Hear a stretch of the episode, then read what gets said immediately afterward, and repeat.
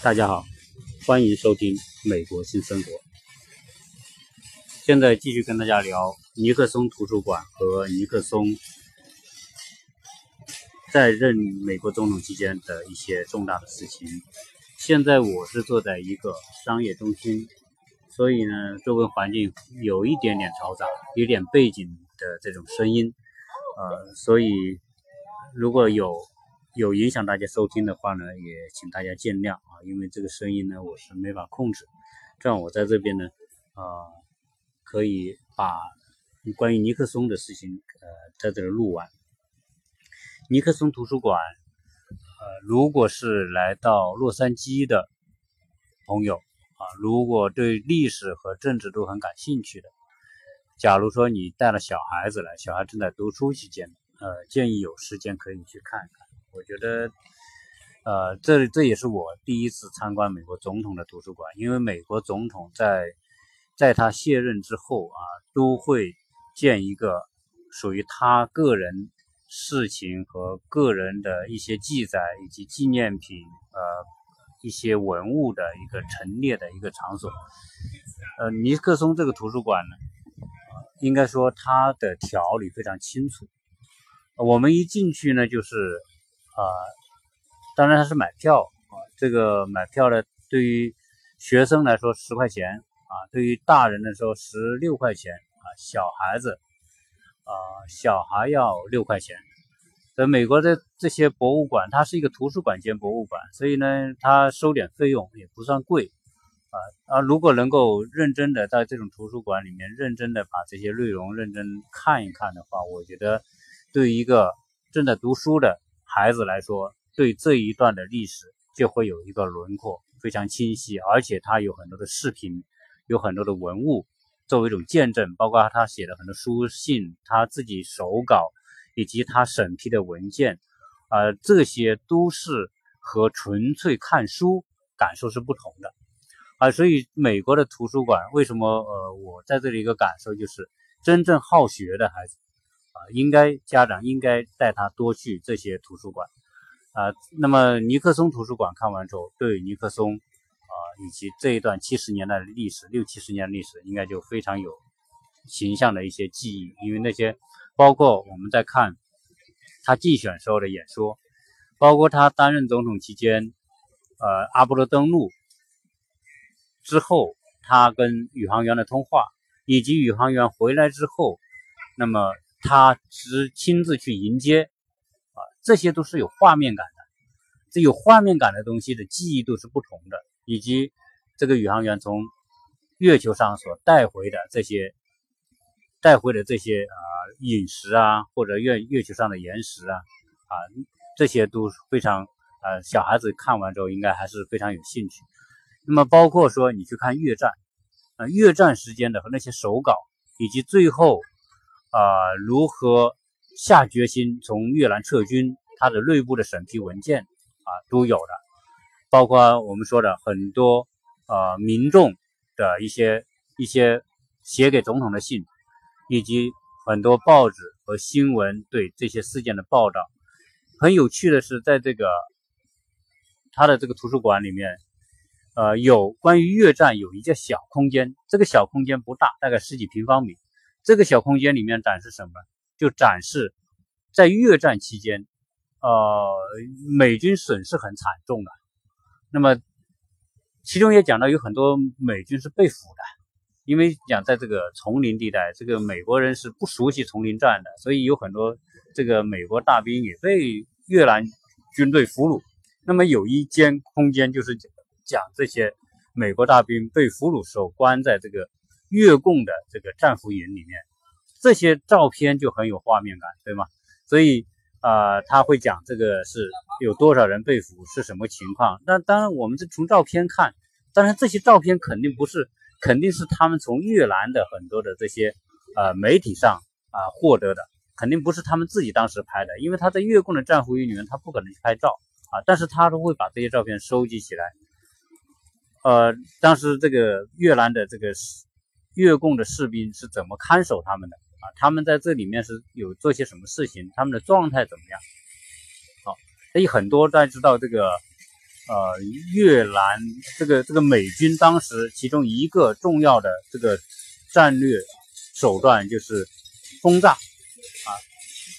大规模的轰炸百越的这些军事设施和阵地，但是呢，有很多飞机就被打下来，打下这这些这些飞行员就被给俘虏了。那么包括有很多小批的这个都被俘虏的这种，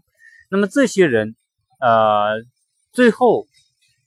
在越战结束的时候，当然大家就交换战俘嘛，交换战俘，这些这些美军被俘士兵就释放，释放之后，那么这些人回到家，回到家之后，这个照片就拍出一个家庭啊，一个就是一个妻子，一个孩儿子，一个女儿，当他们从越南战场回来，从战俘营释放之后，他们仍然穿着军装军装回到家人面前的时候。家人的那种激激兴奋激动，哦，有就那个照片很感人。那我看那个照片，我眼泪眼泪都会有种湿润感。为什么？因为因为实际上这这种啊亲情啊家庭啊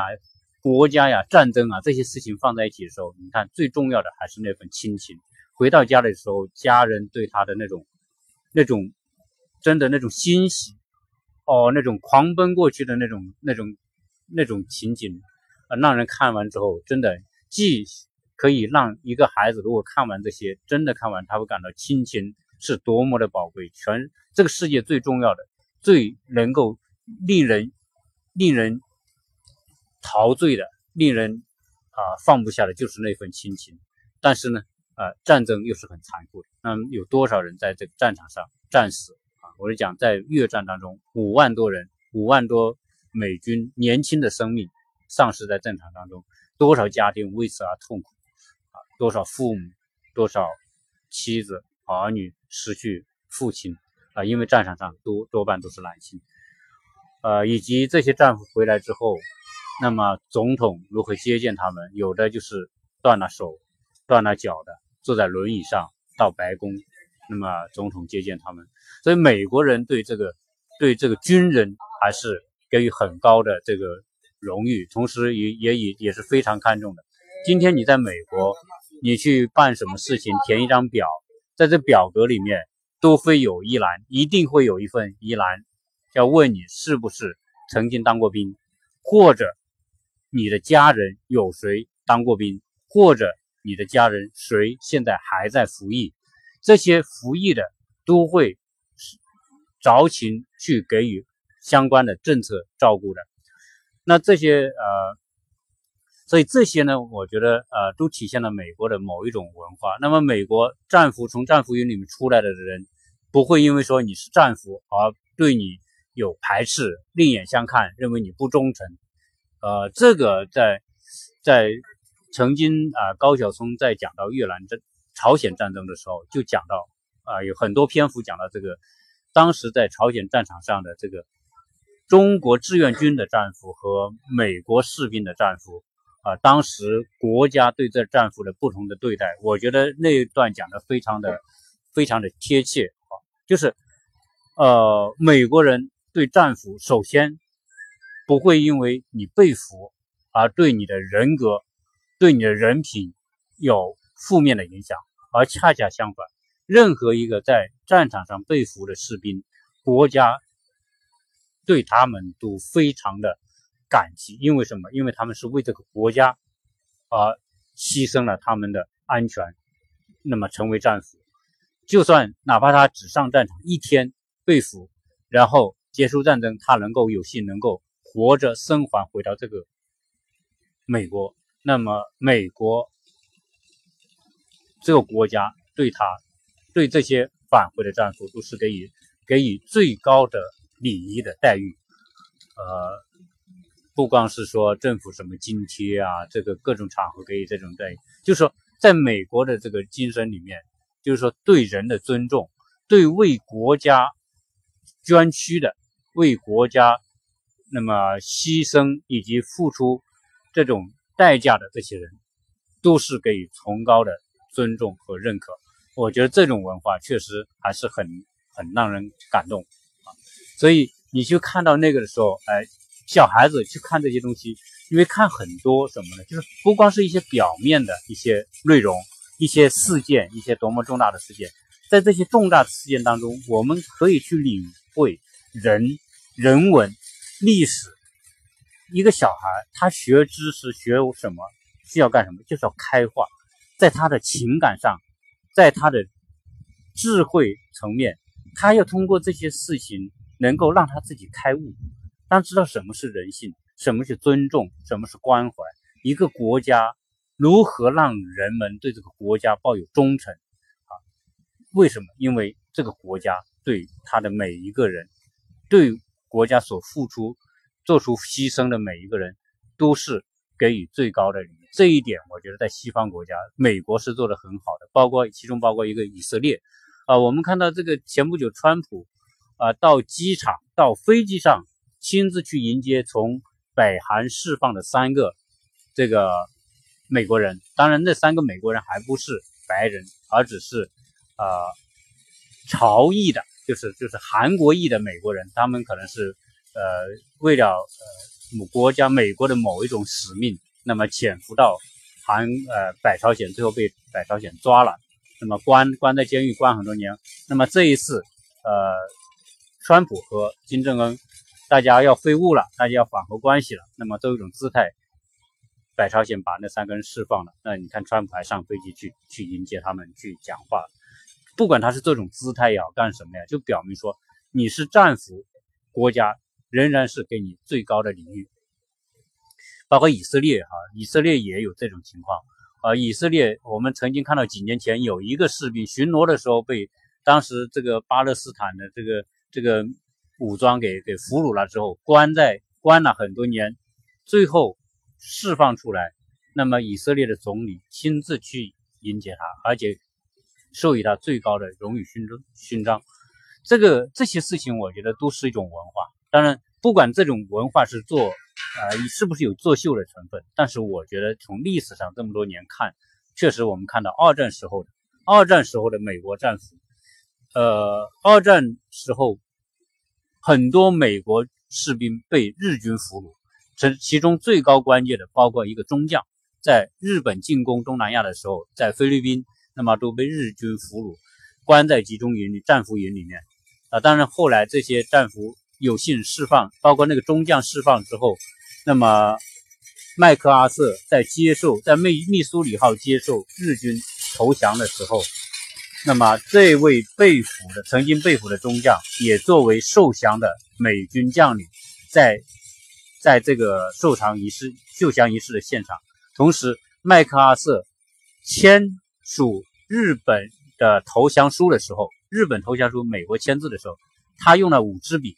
来签完他的名，其中有一支笔就是送给这位曾经在战场上被俘的美军中将。所以这一切的事情，我们都可以看到，美国人在这种，呃，在关于战俘、战场，以及说为国献身，啊，为国所奉献的这些的一种国家的理念，啊，那么在这个尼克松的博物馆里面，后面做了一次的更新，呃，加入了我们一进去这个博物馆里面。第一个入口是什么呢？呃，就是尼克松在任美国总统时间的他的办公室的复制品，也就是说白宫椭圆形办公室，这个是一比一的比例复制的。那我们觉得特别有有有有有趣的，就是说你你参观这个博呃图书馆进去之后呢，它这里面的所有的东西，包括一个窗户、一一扇门，包括壁炉。以及包括办公桌、沙发，以及在这个椭圆形办公室里面所放的那些装饰品，都是尼克松在任时候的那种场景，还原一一比一的。包括地毯上的那个美国的国徽。呃，我我的感觉哈，那我就问那个管理人员，我说这个这个椭圆形办公室。啊，是尼克松时代的，这是不是跟现在不一样？他说是的，这个跟现在的总统的呃椭圆形办公室大小这个场景是一样的，但是装饰是有变化的。这个我们能看得到。但是我会有一种感触，就是尼克松担任总统期间的白宫的椭圆形办公室，第一是不大，不像想象的那么大。我们基本上都可以在视频啊，在照片上看到，在网上可以看到现在的这个，特别是这个呃奥巴马时候和川普时候都有很多。他们椭圆形办公室的照片的场景，啊，当然很有趣的，也是可以看到，看到奥巴马他担任这个总统期间，在他的椭圆形办公室里面用报纸打苍蝇的这个这种，我们现在在网上一搜奥巴马拍苍蝇都可以搜得到的，啊，这个可以看到他这个这个办公室，第一是不大，绝对不像我们想象的那么大，大概是多少呢？大概三十多平米吧，是一个椭圆形的，啊，它就是一个办公桌。它的后面甚至啊，窗是窗户，办公桌的后面是窗户，窗窗帘，然后有两面国旗，呃，有两面旗子，对不起，两面旗子，一面是美国的国旗，一面是另外一个呃一一个蓝色的旗子。那么同时呢，在中间呢，它就有一对沙发，啊，这是这个以及这个办公室给人感觉就是很简朴，所以但是照片看起来好像还蛮高大上的，实际上你到现场看是很。就很普通的墙面，就是刷了普通的涂料，啊，天天花顶上有一个呃国徽图案的一个石膏作为顶，地上也是一个国徽，呃，也很暗，基本上也感觉不到这个办公室也特别舒适，因为整个当时的这个灯光的效果也很暗，他他当时的这个实际场景就是这样，所以呃，我们可以在这照相啊，我也让女儿。也坐在那个上面照照相啊，这个也挺有趣的啊。好，那么这个呃，在这个尼克松图书馆里面，当然我想特别介绍一个是什么？就是呃，他的后期，他担任总统的后期，尼克松第一次竞选成功之后，当了四四年总统，就是这一届四年，四年之后他再一次参选总统，而且。也以百分之六十的这个票数啊获胜。他曾经两次参加总统竞选，第一次是在一九六四年。一九六四年他参加总统，那个时候他的竞选竞选对手是谁呢？是肯尼迪。呃，大家知道肯尼迪也是在美国历史上非常了不起的一位总统，而且非常年轻。他担任总统的时候才四十多岁。而尼克松第一次呃担任副总统的时候。才三十九岁，所以我说尼克松是一位资深的、非常有阅历的政治家。他在当副总统期间就经历了非常多的呃国内和国际的这种这种大事啊，所以他应该是还是很有经验。那么奥巴马也很年轻，奥巴马二四十多岁当总统，他当完总统之后到现在才五十多岁，都非常年轻啊，都是年富力强。那么在他第二尼克松第二任竞选第二届竞选总统的时候。那么最后他获胜，但是他在七二年，呃，获胜之后，七三年到七四年就下台了啊。这这也是他在美国历史上非常独特的一面，就是他是美国历史上唯一的活着的在任被迫辞职下台的总统，在美国历史上只有一位，因为他遭受美国国会弹劾。大家如果去看美国的宪法里面，当然美国的国会、立法机构，包括司法机构，对总统的权利都有很多的限制啊。其中违反宪法、违反法律严重的，要遭受国会弹劾。国会启动弹劾仪式，如果被投票确定他一定呃通过弹弹劾案的话，他就必须下台。尼克松呢，他是在确认。他的弹劾弹劾没有不可能有转机啊，一定会被通过啊。与其到那个时候被迫解职，不如他提前下台。所以他是提前啊被迫辞职下台的。那么他为什么要辞职呢？那么这里呢就要跟大家讲一讲他被迫辞职的原因。呃，我们说他在任的时候啊有很多重大的成就，这些国际上的重大成就更是有目共睹，包括是跟中国建交，对吧？结束越南战争，以及他跟苏联之间的这种访问，以及跟苏联之间关系的缓和，都是他的这个在任时候的这种政绩，以及阿波罗登陆也是他在任时候的。那么他在国内关于医疗，那么关于民生问题，关于药物、癌症治疗，他都起了很重要的作用。所以他的政绩是有目共睹的。但是为什么他还要被迫下台呢？这个就不得不讲到他在任时间以非常不光彩的一件事情，就叫水门事件。而水门事件啊，这已经成为一个一个公共事件的一个。代名词啊，什么什么门啊？我们知道，我们中国人啊，对历史了解的可能会知道啊，水门事件啊。那么六七十年代的啊，五十年代的这个，我们这些老一点的、年龄大一点的人都会知道啊，因为这个新闻上看读过历史啊，什么都会知道。那么现在有什么艳照门对吧？窃听门，各种各样的门啊，那都为都是因为它是一个事件。那么都以水门事件这个门来作为一个一个概念啊，所以以后出现什么什么重大的什么突发的事件，那么可能都被称为什么什么门事件。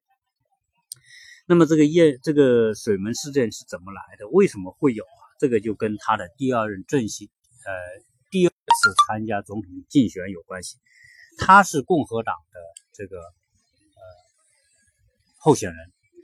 他跟民主党来竞选总统，但是美国竞选总统无非就是两党，共和党和民主党。至于其他的小党、独立党派小党，这个什么茶党这些，就就就分这个影响力太小啊！你可以参加，你任何人只要出生在美国的美国公民啊，都可以出来竞选总统。但是想，为什么美国既然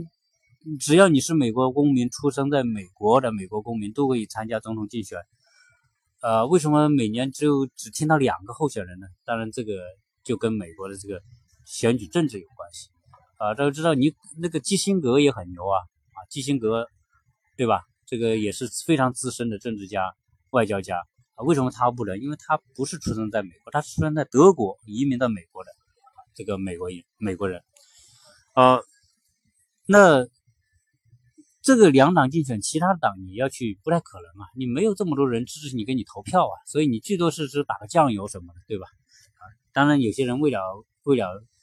增加点曝光曝光率啊，也也会报名参加，但是参加你根本走不远，所以这个你要参加你是要动用很多的人力物力财力的，这没点财力，你像川普他他去参选，当然他本身也是亿万富豪，对吧？现在可能说下一届呃总统选举当中。有一个比他更牛的这个亿万富豪，财富比他多十倍的，就是曾经的纽约市的市长啊，这个布隆伯格啊。那么这个纽约市的这个市长也是亿亿万富豪，曾经是九幺幺时候担任这个啊纽约市的市长啊，也是一位资深政治家啊。那么这个扯远了啊，我们回来讲这个这个水门事件，当时尼克松。他的竞选团队里面，就在他竞选期间，这就一九七二年到一九七三年嘛，呃，一九七二年竞选期间，那么就干了一件什么事呢？就他手下的人，这个联邦调查局的这个副局长，就是派人潜伏到水门大厦、水门综合大厦。这个水门综合大厦是什么地点呢？是当时民主党的这个总部所在地。那么他们派人潜伏进去。派五个人要安装窃听器，在民主党的总部安装窃听器，结果被警察给抓了。啊，美警察把他抓了之后，这个事情就开始被《华盛顿邮报》开始跟踪披露。不，这个美国的报纸是一个非常强大的舆论监督啊。那有一点什么事件，他这些记者都很厉害啊，有很多事件都是由记者披露而拱出来的。那么这个事情呢，就舆论一参与，那么就因为新闻是巴不得有这些新闻的。新这个媒体啊，只要你有新闻，这个媒体就特别开心，就拼命去拱，去揭揭露这些材料。那么这个这些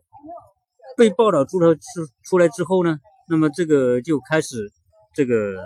美国当时尼克松说：“哎，这个事情是政治攻击啊，这个我们没干这个事情。”开始就极力否认。到后来后来怎么样？后来那么